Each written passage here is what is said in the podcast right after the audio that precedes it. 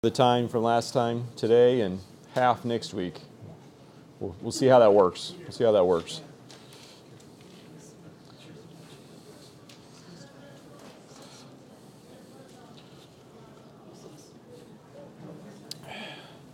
So there should be a new handout that starts with page 60, I believe. And then the, the last one ends with 66.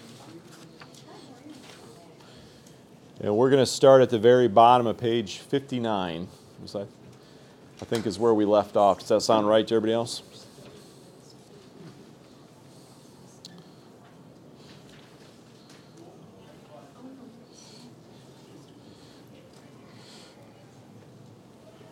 Let's go ahead and we'll, uh, we'll get started with the word of prayer and then we will dive in. Let's pray together. Father, I'm grateful for your kindness to us, just your sustaining grace, helping us through the day, allowing us to arrive here tonight safely. Uh, we're grateful for the, the great freedom and just openly being able to assemble, to hear the scripture read in our own language, uh, to be able to study in this warm and safe place. We're thankful for your kindness. Uh, we know that all the good gifts are ultimately possible because of Christ, and so we praise Him tonight. And we ask that you'd help us to use this time well so that he be honored. And uh, we ask for this in his name. Amen. All right, so at the bottom of page 15, or 59, we're going to start with chapter 15. So if you want to follow along in your Bibles, we'll be in chapter 15, verse 1, just to kind of refresh our memory where we were. We're looking at this large section that takes place between Matthew's third discourse and his fourth discourse. So, roughly chapters 14, 15, 16, and 17. It seems like Matthew likes to arrange things in sets of three. So, there's three sets of miracles, and each set has three. So, three sets of three there in blue. But mixed in is some confrontations, some rejections, by those who oppose him. And then uh, one of the central events in this section is going to be Peter's declaration that he truly is the Messiah, the Son of God. That's an easy Bible reference to remember because it's Matthew 16 16. Uh, in some of the gospel accounts, it seems to be the very center. Matthew, it's not the center of the whole gospel, but it's definitely very important to his story. All right, so last time when we left off, Jesus, after being rejected in his hometown, after we're told that John um, is, uh, dies at the hands of Herod and his evil family, uh, Jesus feeds the crowd, 5,000 men plus women and children. He uh, walks on water, and for a brief moment, Peter, his disciple, walks on the water towards him. And then when we left off at the end of chapter 14, uh, he's there in this town of Gennesaret, and it says in verse 36 that people were begging him to let the sick just touch the edge of his cloak, and all who touched it were healed. So, looks like a large group of people just being healed by coming up and touching Jesus' robes. But then, as we pick up in chapter 15, we're going to again see some opposition from those who oppose him. This time in chapter 15, it's the Pharisees and the scribes who are accusing Jesus of breaking what they call here the tradition of the elders because he and his disciples are not washing their hands before they eat. And it's important to know this isn't talking about hygiene. You know, they don't they don't know about germs. They're not thinking of washing hands in order to be healthy like we might tell a young child to wash their hands before they eat. This is a ceremonial cleansing that they do, and it's based not on the law of Moses, but on their own oral teaching. Okay, so the tradition of the elders, the top of the next page, uh, quoting there from my teacher, Dr. Compton, it refers to the oral teachings on the Old Testament law. So you can kind of think of this as, as going through levels and growing. They had the law of Moses, and then around the law of Moses, they built oral traditions that over time they treated as if it was as authoritative as the law. Then later, about 200 years after Jesus, it eventually starts being written down. So today, we, the Jewish people would refer to that as the Mishnah, their, their oral traditions written down in book form around the year 300. And then they started writing commentaries on their oral traditions. So that today, if you walk into the library there at the seminary where I work, one of the first things you see on a shelf, just by coincidence in the reference section, is a four foot shelf of the Babylonian Talmud. So it's a whole big set of books, and it's their commentaries on their oral traditions. That's how over time this has continued to grow. In Jesus' day, it's still just oral, it's still just being spoken uh, but they think of it as binding. And Jesus' response to them is basically, You're accusing me of breaking something that's not even really the law, but you yourselves are guilty of breaking the actual law. So he's, he's pointing out their hypocrisy. You see how that works? You're upset with me and my disciples because we're breaking a tradition, but you have no issue with actually breaking the law of Moses. And so, point two the, the law breaking that he actually points to is their practice of, it says in verse 5, of devoting things to God. So instead of using their financial resources to help their father or their mother, they seem to have had a practice where during their lifetime, before they were even dead, they could say, Well, at my death, this money is going to go to the temple this money is going to be go- devoted to God. It's kind of a strange way of, of like a living will type thing, right?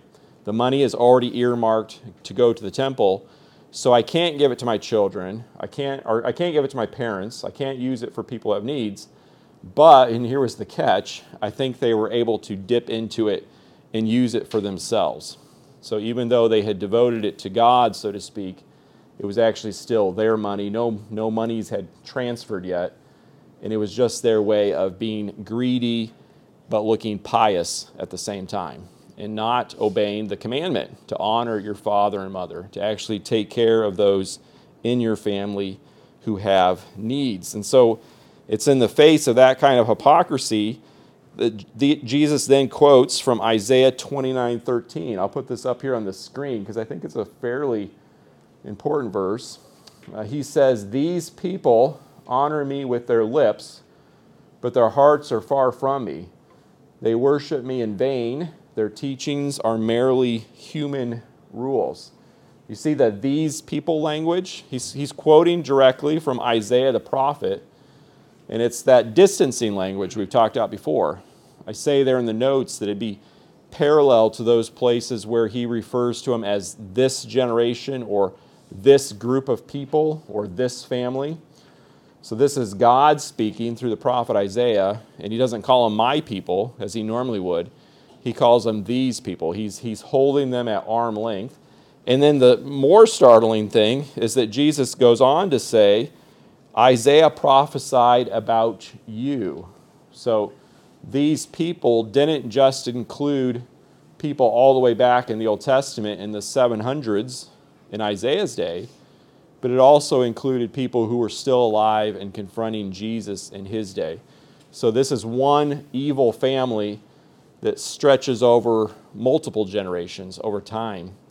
And what ties them all together is their hypocrisy, that they're only concerned about an exterior appearance of devotion to God, but they actually have hearts that Jesus says are far from Him. Jesus goes on there, point four, to explain that it's not outward actions, including what is put into your mouth, that defiles a person. So they would go through great pains to wash themselves regularly with a lot of water.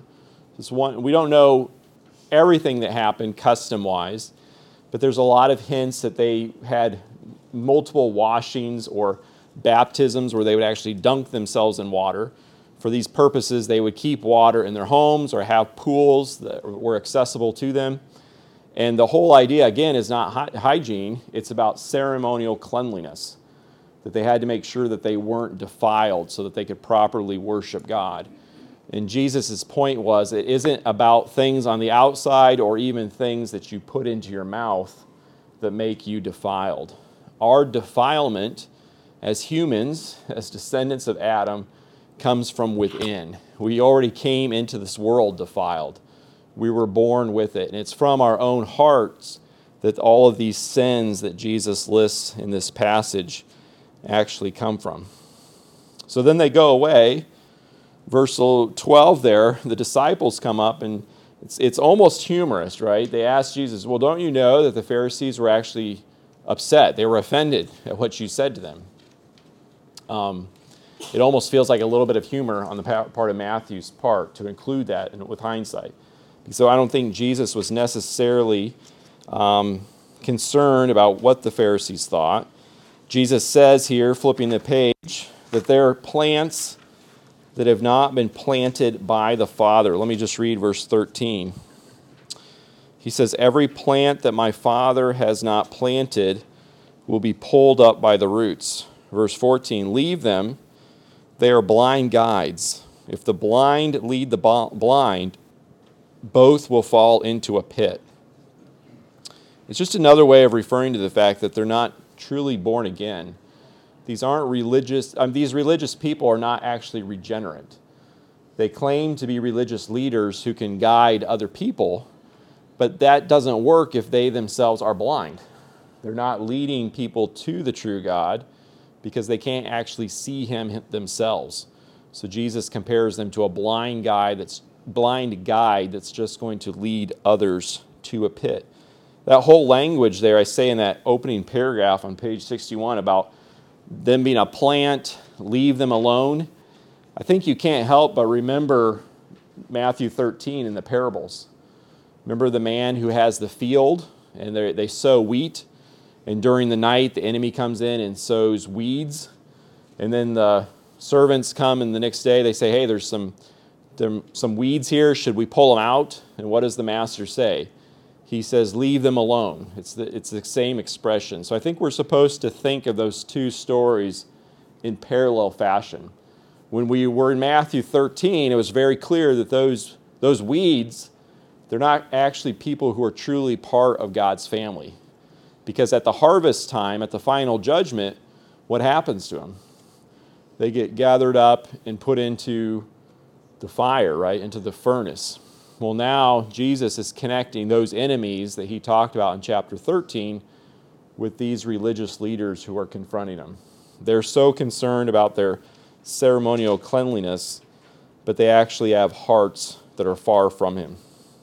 So that's the confrontation. And then it seems like Matthew again follows this up with a set of three parables. All right? There's going to be the healing of the Syrophoenician girl. There's going to be the healing of many Gentiles on a mountain. And then there's going to be the feeding of a crowd that has at least 4,000 men.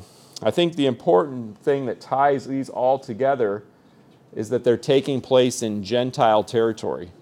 So if we zoom in on northern section of Israel of Palestine, so right in the middle there is the Sea of Galilee. Purple is Galilee, the province that Jesus grows up in. So, first, he's going to go up here, it says in the Bible, to the, the region of Tyre and Sidon, so probably not to the cities themselves, but in the general area. So, he's up in Gentile territory on the coast. That's where he's going to meet this Canaanite woman that Matthew calls her. Then he's going to be back down here on the other side of the Sea of Galilee, in the area that they call the Decapolis or the Ten Cities and that's where his feeding of the 4,000 is going to take place. And then finally, he's going to be up here in the north when we finish this section next time, probably, in the city of Caesarea Philippi at the foothills of Mount Hermon, way up into the north. But what has what all three of these areas have in common, I think what holds these stories together, is that they have to do with Gentiles, which I think is especially relevant for us tonight, right? that the, the king of the Jews, who came to save his people from their sins, has more than enough grace left over to also save Gentiles, like most of us here tonight. So let's just walk through these, these three stories. So the, the first one has to do with this Gentile woman in verses 21 through 28. Look at verse 22. What's she called? She's not called a Syrophoenician, she's called a what? She's called a Canaanite. as you can probably imagine, that isn't how she refers to herself. She wouldn't have introduced herself as, Hi, I'm a Canaanite. Those people didn't use that name for themselves at this time. As far as we know, this is Matthew deliberately connecting her with the people who used to live in this area. So, people who live in an area over centuries, their names can change, just like place names change around us where we live. Same people, same bloodline, same ethnicity, but names change. So, they would have been called Phoenicians or something in Greek that's equivalent to that. But Matthew is reminding us of the ancient enemies of Israel. The people who lived in that area weren't the friends of Israel. These were the Canaanites, the people who originally were pushed out of the promised land, for the most part, uh, judged by God and, and fell underneath the sword during the conquest. So it's a, that sets you up for the story. This woman who comes, who's asking Jesus for mercy, she says in verse 22, Lord, Son of David, which is just another way of saying Messiah, have mercy on me. My daughter is demon possessed and suffering terribly. We're probably familiar with the story, right? Jesus first reminds her of the priority that he has to the Jewish people. He says, I was sent only to the lost sheep of Israel. And uh, the woman persists. She kneels before him. Lord, help me, she says again. And our Lord Jesus, he replies, It's not right to take the children's bread and toss it to the dogs. He seems to be trying to get a certain response from her, okay? And she says in verse 27, the NIV says, Yes, it is, Lord. The NIV is my favorite go to translation, but every once in a while I, I do differ. So most of our English translations just have, Yes, Lord. When you say, Yes, it is, Lord, that sounds a little bit like she's arguing with him. Like, you know, if I said I wanted my daughter to not do something and she said, Yes, I am going to do it, or I say, you know, this is wrong, and she says, no, it's not, or I, you know, and we're going back and forth. It sounds like a almost a snotty response. Yes, it is, Lord, but I think actually she's saying, yes, Lord. Yes, it is. You say. Yes, it is. You say, yes, I agree with you. She's she's agreeing with the Savior. She agrees with him that she has no right, she has no claim to the salvation that's come to the Jewish people. But, she says, and this is the important part, she says, even the dogs eat the crumbs that fall from their master's table. Now, the word for crumbs isn't the same word that showed up at the end of the feeding of the 5,000. It is a different word, but I think it's the same idea, right? If we've been reading Matthew straight through, maybe if we hadn't taken a break for a snow day, right, and it was fresh in our mind, we would remember that Jesus has just performed a miracle where there were lots of crumbs left over. There were 12 basketfuls of food. So it's not a question of can Jesus save her? Is he able? That's not a question. It's just a matter does he want to? And he makes it clear he does want to. I think he just wanted her to vocalize faith, trust, and a desire to receive nothing but grace. This is pure grace, right? I just want the crumbs that fall from their master's table. And then Jesus said to her, Woman, you have great faith. Your request is granted. And her daughter was healed at that moment. I'll stop there just for a second. Any, any questions there about the, the healing of her daughter? That's a hard story sometimes with people. First time, maybe a, a new Christian or you know someone's going through the scriptures for the first time That'd be one to slow down and walk through with them. Uh, if this was the only view of Jesus we ever had, we might come to the wrong opinion of his, his demeanor, his actions. But you have to put what he says here next to everything else that Scripture reveals about him. This is not an uncaring person. This is a kind person. This is a humble person.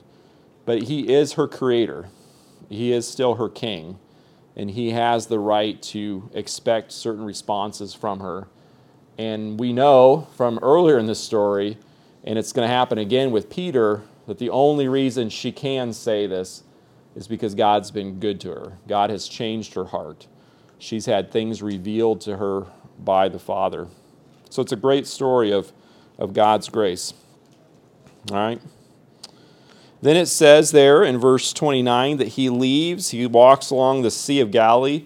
So this is where I think he's, he's traveling down south along the northern side of the Sea of Galilee, still staying in Gentile territory. Uh, verse 31, it talks about lots of different types of ailments being healed and the people praising the God of Israel. So, again, I think these are Gentiles who were praising the God of Israel because they've been healed by Israel's Messiah. And then we have the, the feeding of the 4,000. And I, have talked about this a little bit last time, but again, I think when you finish the feeding of the 5,000, you're clearly supposed to connect it with Moses, the one who gave the people bread in the wilderness. It's a, it's a very Jewish miracle, the only miracle that's recorded in all four Gospels. In the Gospel of John, he makes a big point of saying it's happening at Passover time when they're thinking about the Exodus. But when you're left with that story at the end of it, you might still be thinking, well, well but what about the Gentiles? Is there any provision for them? And I think that's where the feeding of the 4,000 comes in. That's why there's two miracles that are so similar. I think the first one is with the Jewish people, but then he performs virtually the same miracle with just a few different details in Gentile territory on the east side of the Sea of Galilee. And he provides food from heaven for this crowd that includes 4,000 Gentile men, plus women and children. Okay? Then it, we go back to chapter 16, verses 1 through 12, the next section. After we've had our set of three miracles, now we again get opposition. So, see how this keeps going back and forth? We get some good responses to Jesus, uh, responses that you and I should follow, but then we're also reminded that the world Jesus lives in and the world that now we live in is a world where lots of people do still reject him, right? So it's a mixed response. This time it's the Sadducees. So they pop into the. So the last one was the Pharisees and scribes, right? Now it's the Pharisees and the Sadducees. They haven't been mentioned for a while. We haven't talked too much about the Sadducees, but the, what we know from history is that they and the Pharisees don't always get along with each other. They actually have theological differences where the Pharisees believed more in resurrection, angels, a spirit world. The Sadducees seem to have been more interested in the here and now, the material world, the things that you could see and touch. They seem to have had power in Jerusalem associated with the temple, maybe a little bit more friendly with the Herodians and the Pharisees. The two groups of people don't necessarily like each other, but they have one thing in common they both don't like Jesus. Okay, so I think that's why Matthew is bringing them together to show this united opposition, okay, against Jesus. This time, they're upset with him and they're asking him for a sign. So, flipping the page, this isn't the first time this has happened. I'll just read a little bit there at the top of page 63. Again, from Dr. Compton. You remember earlier in the story of Matthew last semester when they'd asked for a sign and he told them that they were only going to receive the sign of what? Jonah, Jonah right? Only going to receive the sign of Jonah, which is which is a, in a sense a judgment, right? Because the sign of Jonah comes later and it seems based on things that like Paul says in 1 Corinthians that it was only a limited group of people that got to see our risen Lord he didn't just widely appear to all of his enemies as he is now during his earthly ministry. So the sign of Jonah kind of functions like the sign given to Uzziah in Isaiah's day of the sign of the virgin. It's a sign that comes in the future and you don't actually get to see it because of your unbelief. But here they're asking for a sign. So Dr. Compton says once again, Matthew records the Jewish elders coming to Jesus and asking for a sign. The repetition of their request represents the spiritual hardness of their hearts. Jesus was continually performing miracles. Just think of everything we've talked about over the last few weeks, everything that he's done. He didn't do this in a secret corner, right? These were very public. We just read an instance where he was in an area and lots of people were coming up and touching his clothing and immediately being healed. So when they come and ask for a sign, that's not coming from a good place in their heart. They're actually showing their unbelief because he's given them more than enough um, signs. So, yet none of this had penetrated their heart. So, how does Jesus respond to that? Well, first, he notes that his enemies here are very good at interpreting signs in the sky to predict the coming weather. So, remember, he compares this to the way that they'll see uh, different colors in the sky. So, I'll pick up in chapter 16, verse 2. He says, When evening comes, you say it will be fair weather, for the sky is red, and in the morning, today it will be stormy, for the sky is red and overcast. So I have a little quote there from Blomberg that he brought my attention to this. I hadn't thought about it before, but we actually still have a, a rhyme or a proverb today that we use that has the exact same meaning. So we say, red sky at morning, sailors take warning, red sky at night, sailors delight, right? So the exact same proverb that we still repeat today, they had their own version of it back there in the first century. And Jesus says, Well, this works because you're very good at paying attention to the sky and being able to interpret what the season is. Okay? I think the key thing is there the interpretation of seasons or weather. Because his point, his point is, I've been with you and I've performed all kinds of signs and it should tell you what season it is. The season would be, if you think through the story of Matthew, the nearness of the kingdom, the eminency of the king, kingdom. They had waited their whole life for a king to show up and to establish a good kingdom. And now the king has been born, and he's validating himself through miracles. They should be able to see that this whole kingdom program is rolling, and inevitably is going to come to its full fulfillment but yet they can't interpret the signs, not because they have an intellectual problem, not because Jesus hasn't been open enough about it. It's a moral problem, it's a heart problem. It's the same problem that causes our friends and neighbors and loved ones to reject the gospel. That's why we, we pray for people, because only God can change a human heart.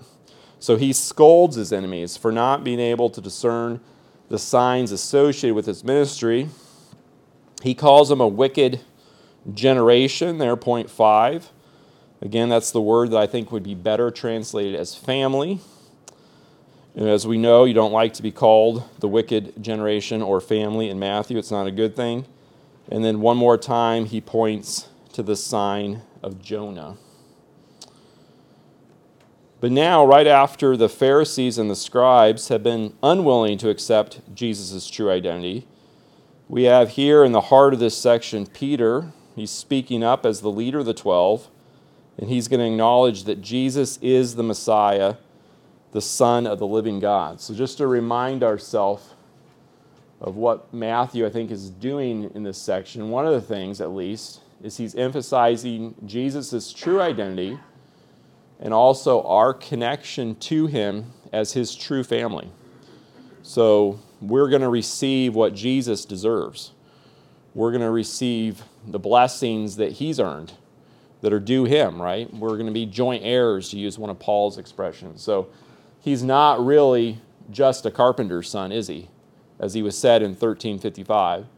And when we get to the end of the section, he isn't just a regular tax paying Joe, right? He isn't just a regular man.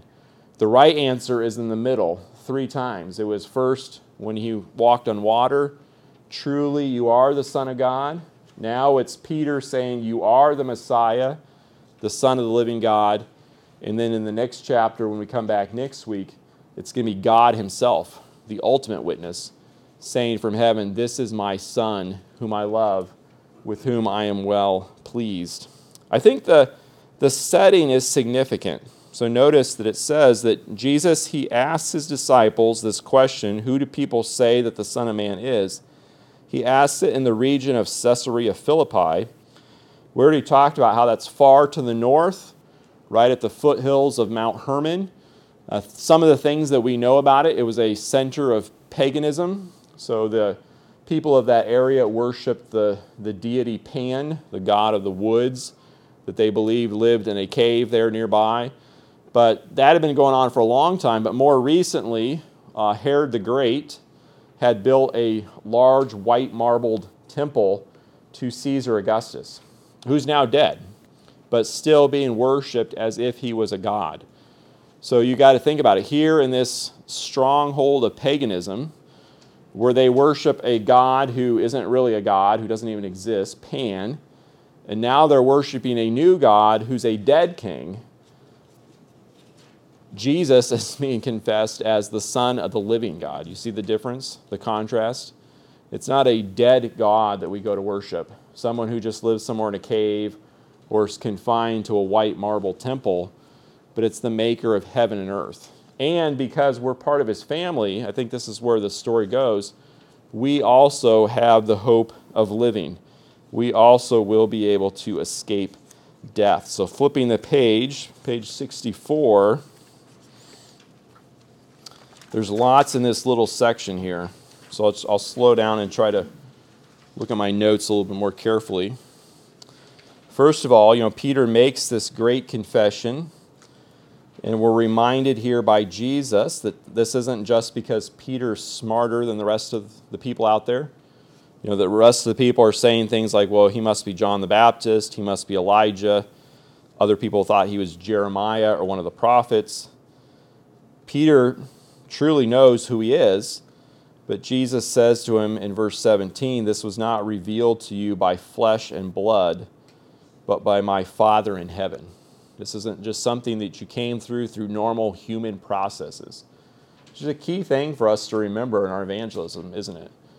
That the key isn't just having the, a, a nice answer to the person's question or finding the next book that will stump them, right, with all of their criticisms. The only thing that will really change their heart is God.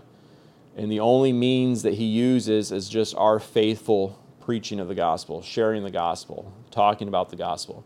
So, what, what, you know, I, sometimes I come home and I'll talk to my wife about certain situations that I've been in, and you think, yeah, what will ever change that person? You know, why don't they get it? You ever said that to yourself? Just why don't they get it? You know, it seems so clear to us. Why don't they see it?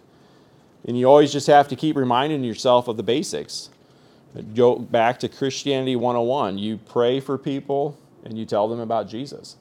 And those are the means that the Creator has uh, ordained for changing human hearts. And Peter, with all of his flaws, right?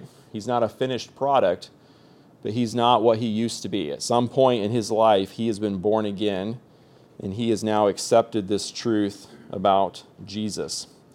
So it's at this point that Jesus gives him a nickname. So this isn't in the notes, but I probably should have added it. You know, sometimes people wonder, well, what about Peter? Where does that come from? He seems to have had Simon as his birth name. So he's got a good Jewish name, probably named after Simeon, one of the sons of Jacob. But at this point, he gets a second name, and it's Peter, which just means rock. So his nickname for the rest of his life among Christians is going to be Rock, not like the actor on TV, but a different kind of rock, right? Not the rock. Or his Aramaic equivalent would have been Cephas, because remember, they speak Aramaic as their everyday language. So the Greek version would have been something like Peter, the Aramaic version would have been something like Cephas. And we've English sized both of those, but you know what I mean, right? That's why he goes by those names, even though his mom, when he was a little boy, would have called him Simon. But Jesus has a play on words, right? He says, You are a rock, you are Peter, and on this rock. And that rock, I think, and this is controversial, I think the rock is Peter himself. But that doesn't lead to the interpretation that we're familiar with from the Catholic Church. The Catholic Church would point to this verse that Peter is a rock on which the church is built, and from that they determined that he had some special level among all other Christians. That he was the first bishop, so to speak, or the first pope from which all other popes or bishops have succeeded. But I just want to point you to a couple things here. I got these from Carson's commentary in the middle of paragraph three. Just to notice that I think Peter here is just being used as a representative of the apostles. Uh, I think he is a leader, a natural leader, maybe older than the rest of them. Remember, he's the one that has a, a mother in law, so that means he has a wife, where a lot of the other ones could have been as young as teenagers. But he's not infallible, and he's certainly not a pope. So I think he's just being used as a representative. So, first of all, in Acts 8, he could be sent by other apostles. So we have an example where he's being sent by someone. Acts chapter 11, we're, we're told that he was held accountable by the church. And then, probably the most striking example you could go to is in Galatians chapter 2, where Paul corrects him or rebukes him. So, Peter isn't like ahead above everybody else. But I think Jesus refers to him as the rock on which the church is built because he and the other apostles, that's the, the key there, he and the other apostles will be the foundation to this new church. So another passage that you could go to would be Ephesians 2:20 where it talks about the apostles being a foundation on which this new community that we call the church is being built. This is the first time that this word appears in the New Testament. This is where I got our title for our class. We're calling it Matthew, the King and His New Community. Because while the king is gone, so to speak, he's, he is still here with us, right? But he is bodily gone. He is seated at the right hand of the Father from where he is reigning, waiting to someday make his enemies his footstools, as Psalm 110 says. But in the meantime, we're his body here on earth. We represent him. We're his community. We're his people. We're his family. All of those different metaphors. And this family is going to be built on the teaching of the apostles. And this teaching, he's going to go on to say, is actually going to determine who enters and who doesn't enter this coming kingdom. So I think there's three difficult things in this passage. That's the first one. I'll stop there. Any questions about about Peter and the rock? Yes.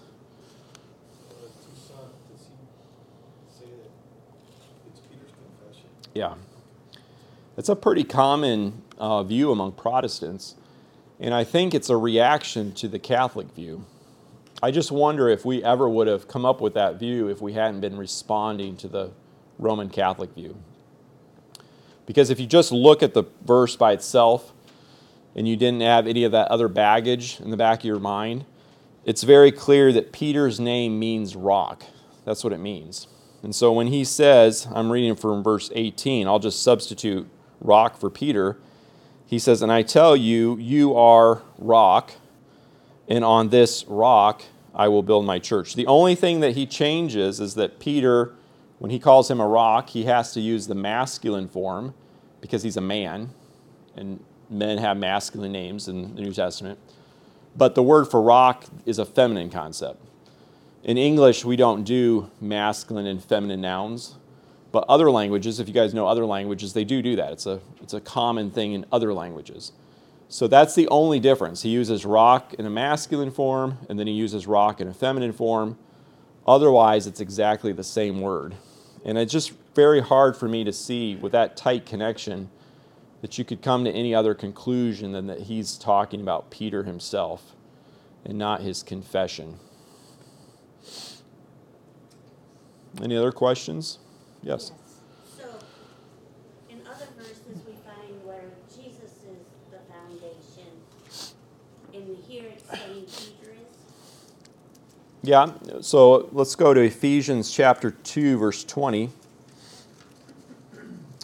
Usually, when they talk about the church, the, the metaphor that's applied to Jesus is that he's the head. So we talk about him as the head of the church, the leader, the king, so to speak. But when he talks about the foundation, so this is how Paul puts it in the book of Ephesians. In Ephesians 2:20, I'll just back up one verse. So he says, "Consequently, you're no longer foreigners and strangers, but fellow citizens with God's people." So here, here he's talking about how we as Gentiles in this new community, this church that's being built, we're not strangers anymore. We actually are sharing with the Jewish Christians in their Messiah and we're also members of his household. So again, this is where I see like the family idea. A church is just a family. It's a big family that extends over the whole earth, but it is represented in local assemblies like this one here in Trenton. And he says in verse 20, it's built on the foundation of the apostles and prophets with Christ Jesus himself as the chief cornerstone. So here the metaphor isn't ahead, but it's the foundation by the prophets and the apostles and then Jesus is the cornerstone that holds it together. So Another place you could go to is is the rock on top of Jesus' foundation, or is the rock foundation? so I think when the, the apostles go out and teach, they're teaching as Jesus' representatives. When they write scripture, they're writing God's words. So I don't, I don't, in my mind, I don't have to make a distinction between Jesus' teaching and their teaching because their teaching is Jesus' teaching. They, they represent Jesus. That's part of what it means to be an apostle, is you're being a representative for another person who's not there, and so you speak with their authority as if you were them. And so I don't think we have to make a distinction between whether it's built on Jesus or whether it's built on the apostles. I think it's two ways of looking at the same thing. But this image, this meta, it's a metaphor, right? It's a metaphor, but a metaphor still has meaning. It shows up in John's vision of the New Jerusalem that comes down from heaven. Because remember, he says the New Jerusalem has 12 foundation stones, and on those foundation stones are the names of the apostles. So that would be another place that I would connect with Matthew 16. So the, what's going to happen is Jesus is going to go back to heaven. He's after his death and resurrection, he's going to return to heaven. He's going to leave behind this small family of people who represent him. They start out pretty small, right? A little group huddled in the upper room, right, on the day of Pentecost, worried that they're also going to die. But there's going to be men who are gifted in that group, 11, and then they choose one as their, a replacement, so there's 12. And then they later they add others. And they're going to go out as prophets and able to represent and speak for Jesus, giving us our New Testament scriptures and laying the foundation for what we still are seeing today that's growing around this world. So we're we're here tonight studying Matthew, uh, one of the apostles, because he was one of the foundations that God used. And I think Peter is just being addressed as representative of all of them. Yep. When I was in the Catholic Church, I learned that verse, but it also went on to, um, Can't Thou hear art- you. pardon me? I can't hear you. When I was in the Catholic Church, I learned that verse, but I also followed up with, Thou art Peter, and upon this rock I will build my church, and the gates of hell shall not prevail against it. So what I learned then was that Jesus was talking about his church rather than Peter. Hmm. And that his church will stand no matter what happens, it's gonna stand. That does lead us to the, the second difficult point, right? What does he mean by the gates of hell? Are we ready to go there? We want to tackle that? Well, what he, what I learned, Yeah. I'm just telling you. yeah. No, go ahead. Yeah. You, you can, you can uh, stone me outside. No, that's right. We, we don't do stoning anymore. Yeah. Maybe a lynch death. Yeah. Anyway, um, the gates of hell were supposed to be the devil that was Mhm. coming against the church, like what we have now. Uh, the world that is against the church, all these people that are against Christianity. Right. It's like the forces of hell. Yeah. Yeah, and it that is a powerful picture. I understand it. Sometimes when I think about that, I think of you know a movie like I like the like uh, like the fantasy movies, a Hobbit movie or something. You know, the evil castle with the big dark gate, and the dark gate swings open, and this evil army comes out, right? And so I think sometimes that's how we picture like hordes of hell or an army of hell that opens up gates. But the problem is, is Jesus doesn't actually say hell, right? He's speaking in another language. That's why in our NIV we've translated it how? We've translated it Hades. So he's referring to the realm of the dead, not necessarily a place where only the unsaved go.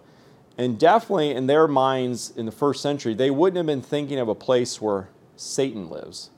So that's not a concept that they have. We have that concept today.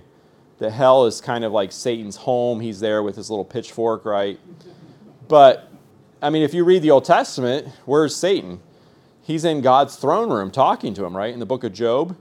So, Hades is just the place that people go when they die. And the gates don't keep people out, they keep people in. Hell swallows up, ev- I mean, Hades, the place of the dead, swallows us all up. Unless Jesus Christ returns from us in the rapture, we all will go to the place of the dead, so to speak. We all will go where dead people go. But for us, and I think this is Jesus' point, it, we can't be kept in. There aren't gates that are able to keep this church in. This new community that's here represented in Trenton tonight, but it's also represented all over this world, this global family that represents Jesus, we, because Jesus has overcome death, will also not be able to be kept in by Hades. So it actually says there, if you look, he says, and the gates of Hades will not overcome it. It's the church. I think that's pretty clear.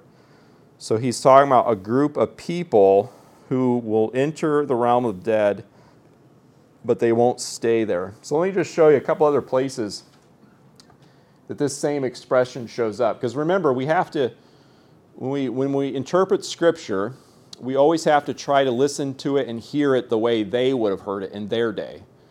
That's hard for us, right? Because we live 2,000 years later in a different time, in a different place, with a different language. But we have to, as, as to the degree that we're able, we have to put ourselves in their shoes and hear it the way they would have heard it. And so, like one passage where this exact same phrase shows up in the Greek translation of the Old Testament. So, this is where Hezekiah is speaking. Remember, Hezekiah almost died, and then he, he prayed for mercy and he was healed. And he, this is Hezekiah speaking. He said, I said, In the prime of my life, must I go through the gates of death and be robbed of the rest of my years. So, see, he's, he's not talking about an army that comes out of hell and attacks him. He's talking about a place that he goes, a place that he goes when he dies. And he knows if I go there, I don't come back. Nobody comes back from death because there's gates. They keep you in. You can't escape, okay? The next one, this isn't from the Bible, this isn't scripture, but this is from a, a piece of Jewish literature that was written from about 100 years before Matthew. So this would have been written in the first century BC. It's called The Wisdom of Solomon. It's probably written by a religious Jewish person, perhaps a Pharisee, or at least someone who thinks like a Pharisee. So a religious Jewish person who believes in the resurrection. And he's saying this about God. So God's the one being addressed as you. He says, For you have power over life and death you lead mortals down to the gates of Hades and back again. You see that? So the first one is from Isaiah. Isaiah says, you know, if you go to Hades, you don't come back. Here, this person later is talking about the fact that, well, God does have the power to bring people back. You could go through the gates of Hades and then you could come back again. And you know that's what he means because he goes on and he says, A person in wickedness kills another, but cannot bring back the departed spirit or set free the imprisoned soul. But you think ahead at the rest of the story, Jesus can overcome death, right? Jesus is our trailblazer, He's our pioneer. We're going to follow in His coattails. He went through death, He went to the realm of death, and those gates could not hold Him in, right? He, they could not overcome Him and so the promise here to Peter and everyone who follows Peter's teaching, the gospel, is that you also will not be overcome by the gates of death. This is how Peter himself will later put it. He's talking at the day of Pentecost in Acts chapter 2 about Jesus. He says, But God raised him from the dead, freeing him from the agony of death, because it was impossible for death to keep its hold on him. And then just a few verses later, verse 31, he says, He was not abandoned to the realm of the dead, nor did his body see decay. That, that's the great truth from this passage. That there, there's, a, there's a church, a community, a family that's being built. And it's being built on the teaching that the apostles gave us, the New Testament, the apostles and the prophets. Peter just being representative of all of them. And that group of people, they're going to have to follow their Lord through very difficult times. He never promised us that this age that we live in would be easy. He actually told us, remember back in chapter 10, that it's enough for us if we're just like him. If we get treated like he was in the world, that should be good enough for us. And eventually, we will have to go through death in some way just like he went through death. Not the same death, but we will go through death unless the rapture comes from us. But just like him, see the pattern here? just like him, death will not overcome us. There's not gates on Hades that are strong enough to keep God from opening them and grabbing you out. If you're trusting in the gospel message, what the New Testament teaches you about Jesus Christ, your Lord. And I think we know that this is all about the gospel and the teaching of the apostles by how Jesus ends this section. So look at verse 19. So this is the third hard thing. So the first one is, you know, what is this rock? The second one is, what does he mean by the gates of Hades? I think the third one is, what does he mean by the keys of the kingdom? Now, if I just told you I was giving you keys to something, I mean, what does that immediately bring to mind? It opens, right? You use keys to open a door. What do you think they used keys for in the first century? To open doors, right? Just it, it was a trick question. Yeah. Well, yeah, you could lock a door to keep people out. But yeah, it does say here there's both, right? So that's a good point. Because he says, I will give you the keys of the kingdom of heaven. Whatever you bind on earth will be bound in heaven, and whatever you loose on earth will be loosed in heaven. And then he just ordered his disciples not to tell anyone that he was the Messiah. And then he's going to immediately, we'll pick up this next time, he's going immediately going to predict his death again. So the connection here, remember, he is the Son of the living God. It's confessed in a place where they're worshiping dead gods. He himself has said now once, and he's going to say it a second time, he's going to die, but that shouldn't cause his disciples to fear because there is going to be a kingdom someday.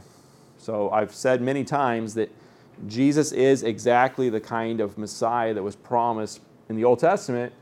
He just isn't that Messiah yet because he hasn't accomplished everything yet. We're still waiting for him to accomplish, to bring in a good kingdom that will last forever. And when we get into that kingdom, there is gates, so to speak. So it's a metaphor again. There's some people who get to go in, and there's some people who can't. They're prevented. He already talked about this in Matthew chapter 7. Remember the end of the Sermon on the Mount? There's a narrow gate, there's a narrow way. There's people who are religious, who've done great things in his name, who Jesus or that Jesus is going to look at and say, I never knew you. There's going to be people who are prevented. But what's going to be the means? What's going to be the tool or the instrument that God uses for sorting people out? Creating some people who are part of this church that enter the kingdom and create some people who are not. It's going to be the, the preaching of the gospel. So I think when he refers to the apostles, Peter here being the representative, having the keys of the kingdom, I think he's referring to the preaching of the gospel through our, through our churches.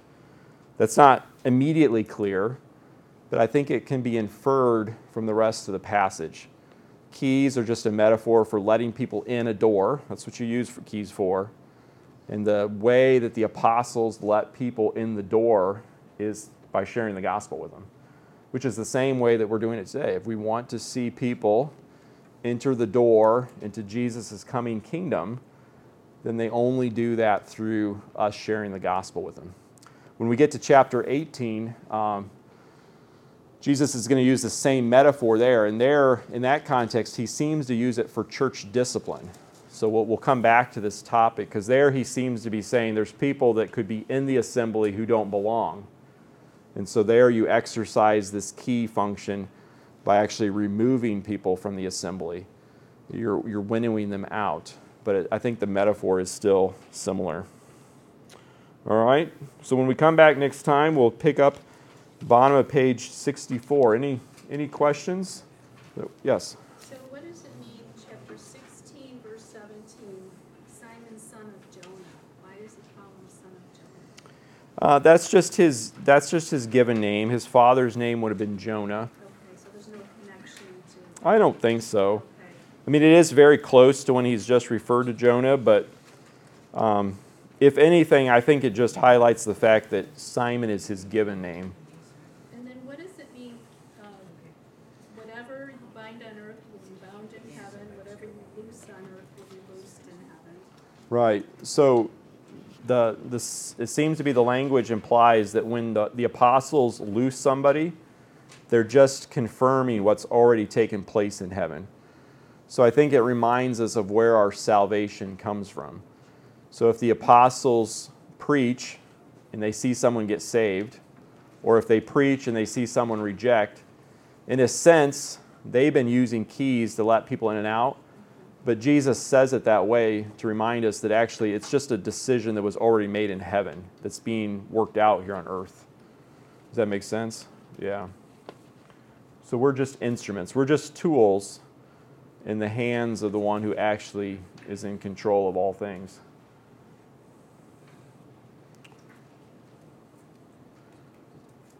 But it ends on a positive note. Um, it ends on a positive note that, that we will someday, unless the Lord returns, and He could return today, we will enter the realm of the dead. Now, we have a little bit more revelation than they do because Paul says that for us, the realm of the dead will be absent from the body, present with the Lord, right? So it's not some gloomy place where we're not sure what's going to happen to us. But we will be there, immaterial, it seems, waiting for the resurrection. But the resurrection will take place for us because it took place for Jesus. So that's why I like the picture that Pastor Larry chose for our slides. You know, it's got the, the big chess piece, the king, and then it's got the little pawn who's just looking at him, right? Following his shadow. Because Jesus is the king, and we are just his foot soldiers, right? We are, we're his people, his body, his family, but we are not only looking at him and following him, but we will also receive everything that he has earned. We will, will share in his resurrection and in his kingdom. All right? So, Lord willing, we'll come back next week and we'll uh, pick up there at the bottom of page 64. We'll see you then.